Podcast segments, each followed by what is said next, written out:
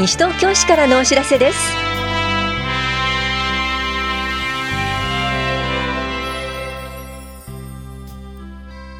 今日は休日診療を行っている当番の病院手話講習会などについてお知らせします。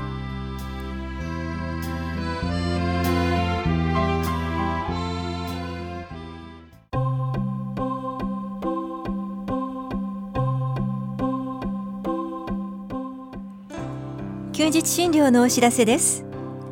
今日診療を行っている病院は栄町1丁目の本屋厚生病院と棚木町4丁目の平井内科小児科そして中町1丁目休日診療所です。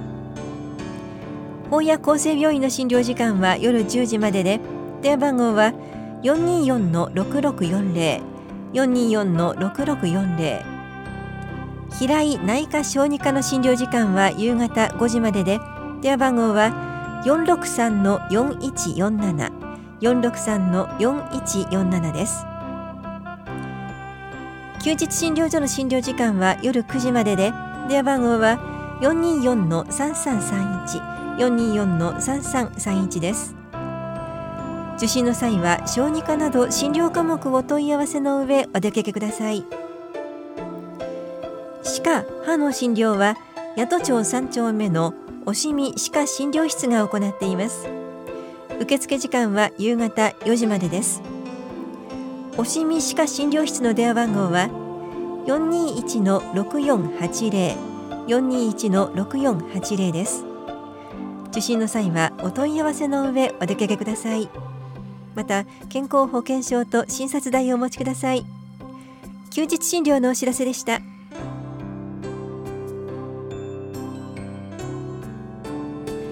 来年度の手話講習会のお知らせです。西東京市の登録手話通訳者を養成する講習会を開催します。受講できるのはいずれも市内在住在勤で手話未経験者を対象にした初級は毎週木曜日午後2時から4時まで。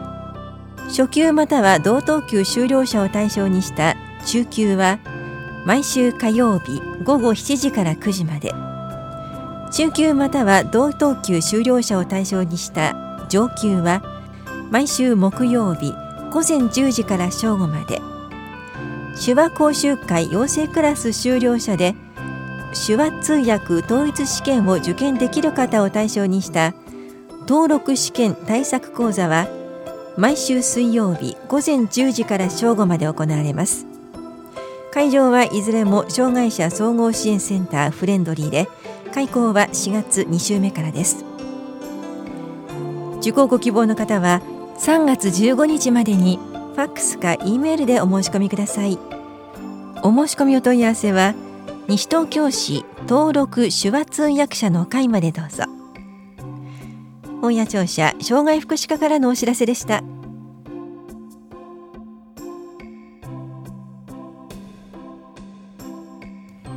ピアカウンセリングのお知らせです。障害児の親や障害者が相談員となって同じ立場からお話を伺い一緒に考えます。3月12日火曜日午前9時15分から10時までと10時半から11時15分までは就学前から高校生までの障害児の保護者が対象。13日水曜日の午後2時から3時までと7時から8時までは中途失調難聴者または聴覚障害児の保護者が対象です。時間は相談に応じて調整します。会場はいずれも障害者総合支援センターフレンドリーです。相談ご希望の方は電話かファックスで相談支援センターエポックまでお申し込みください。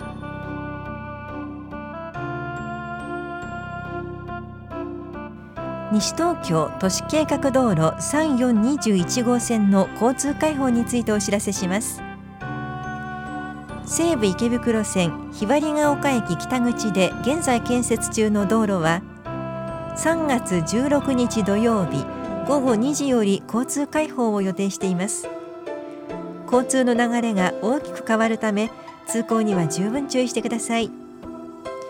詳細は市のホームページまたは法屋庁舎道路建設課へお問い合わせください。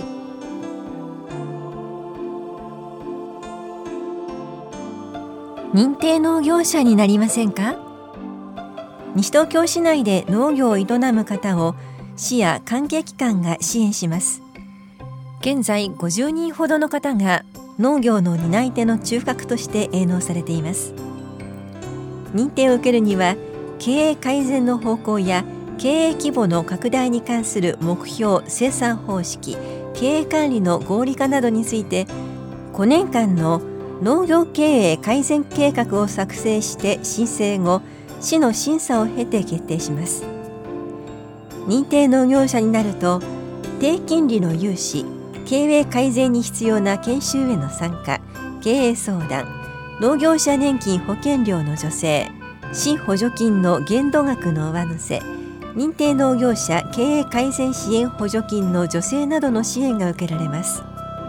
説明会を3月11日月曜日午後4時半から本屋庁舎別当で行います。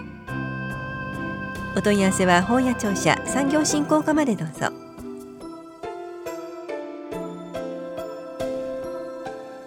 糖尿病基礎講座のお知らせです。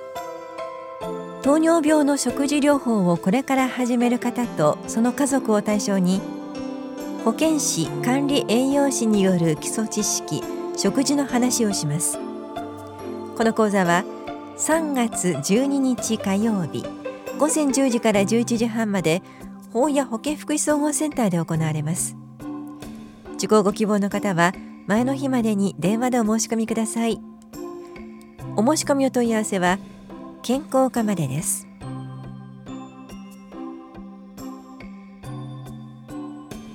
多摩六都科学館開館25周年記念。六都サイエンスレクチャー太陽と惑星と生命とのお知らせです。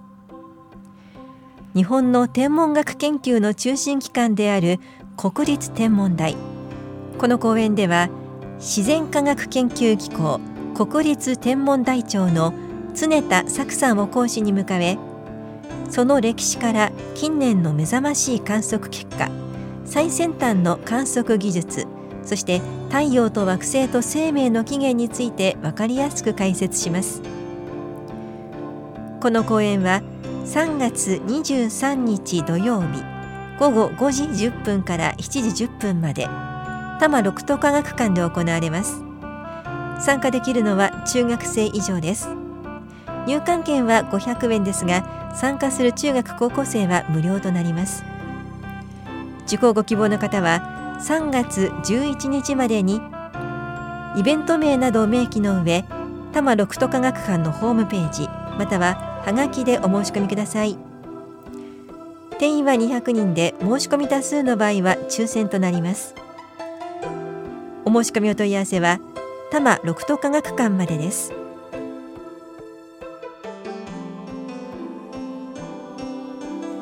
来年度のリサイクル市フリーマーケットについてお知らせします。西東京市ではゴミの原料と資源の再利用促進のためリサイクル市フリーマーケットを開催します。開催日は4月から12月までの第1日曜日午前9時から正午までで奇数月が西東京憩いの森公園アプローチゾーン。偶数月はエコプラザ西東京での開催となります。出店希望者は開催1ヶ月前の司法などで日程を確認の上お申し込みください。なお申し込み多数の場合は抽選です。当選した方で出店できなくなった場合は落選した方の中から繰り上げを行いますので必ずご連絡ください。当日は開催時間前に搬入と設営をし正午には片付けてください。エコプラザ西東京には駐車場がありませんので搬入後は車を引き上げて庁舎有料駐車場をご利用ください。西東京憩いの森公園アプローチゾーンには駐車場がありません。係員の誘導に従って搬入搬出は速やかに行い車両を移動してください。公園の駐車場は8時半から使用可能になりますが有料です。環境保護のためにもできる限り車の使用を控えるようご協力ください。また当日は運転免許証などの申込者本人確認書類をご提示ください。雨天の場合西東京憩いの森公園は中止となり延期の開催はありません。エコプラザ西東京の場合は屋内開催のためそのまま決行します。物品の売買についてのトラブルは当事者間の問題となりますので市では責任を負いかねます。ゴミ減量推進課からのお知らせでした。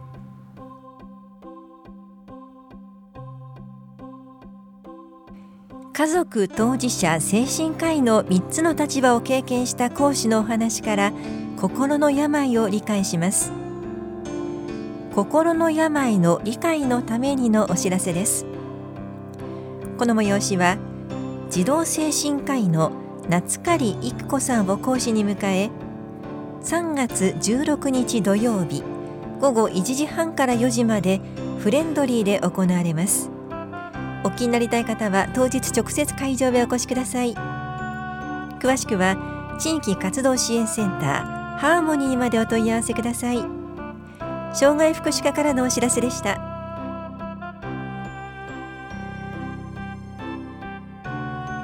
姉妹都市友好都市宿泊料金助成事業終了のお知らせです。姉妹都市友好都市である福島県南会津郡下郷町山梨県北杜市千葉県勝浦市との交流を深めてもらえるよう宿泊料金の一部を助成していますがこの事業は今年度をもって終了します。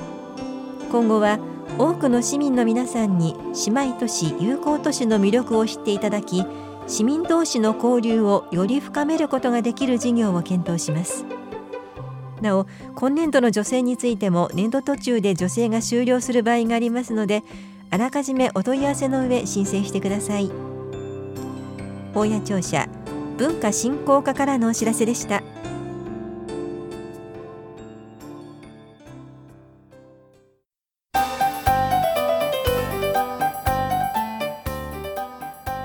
スズメバチの巣駆除作業補助申請のお知らせです。スズメバチの巣を専門業者に依頼して駆除した場合作業費用の2分の1を補助しています。上限は1万円です。今年度業者に依頼して巣を駆除しまだ補助申請がお済みでない方は3月29日までに申請してください。詳しくは環境保全課までどうぞ。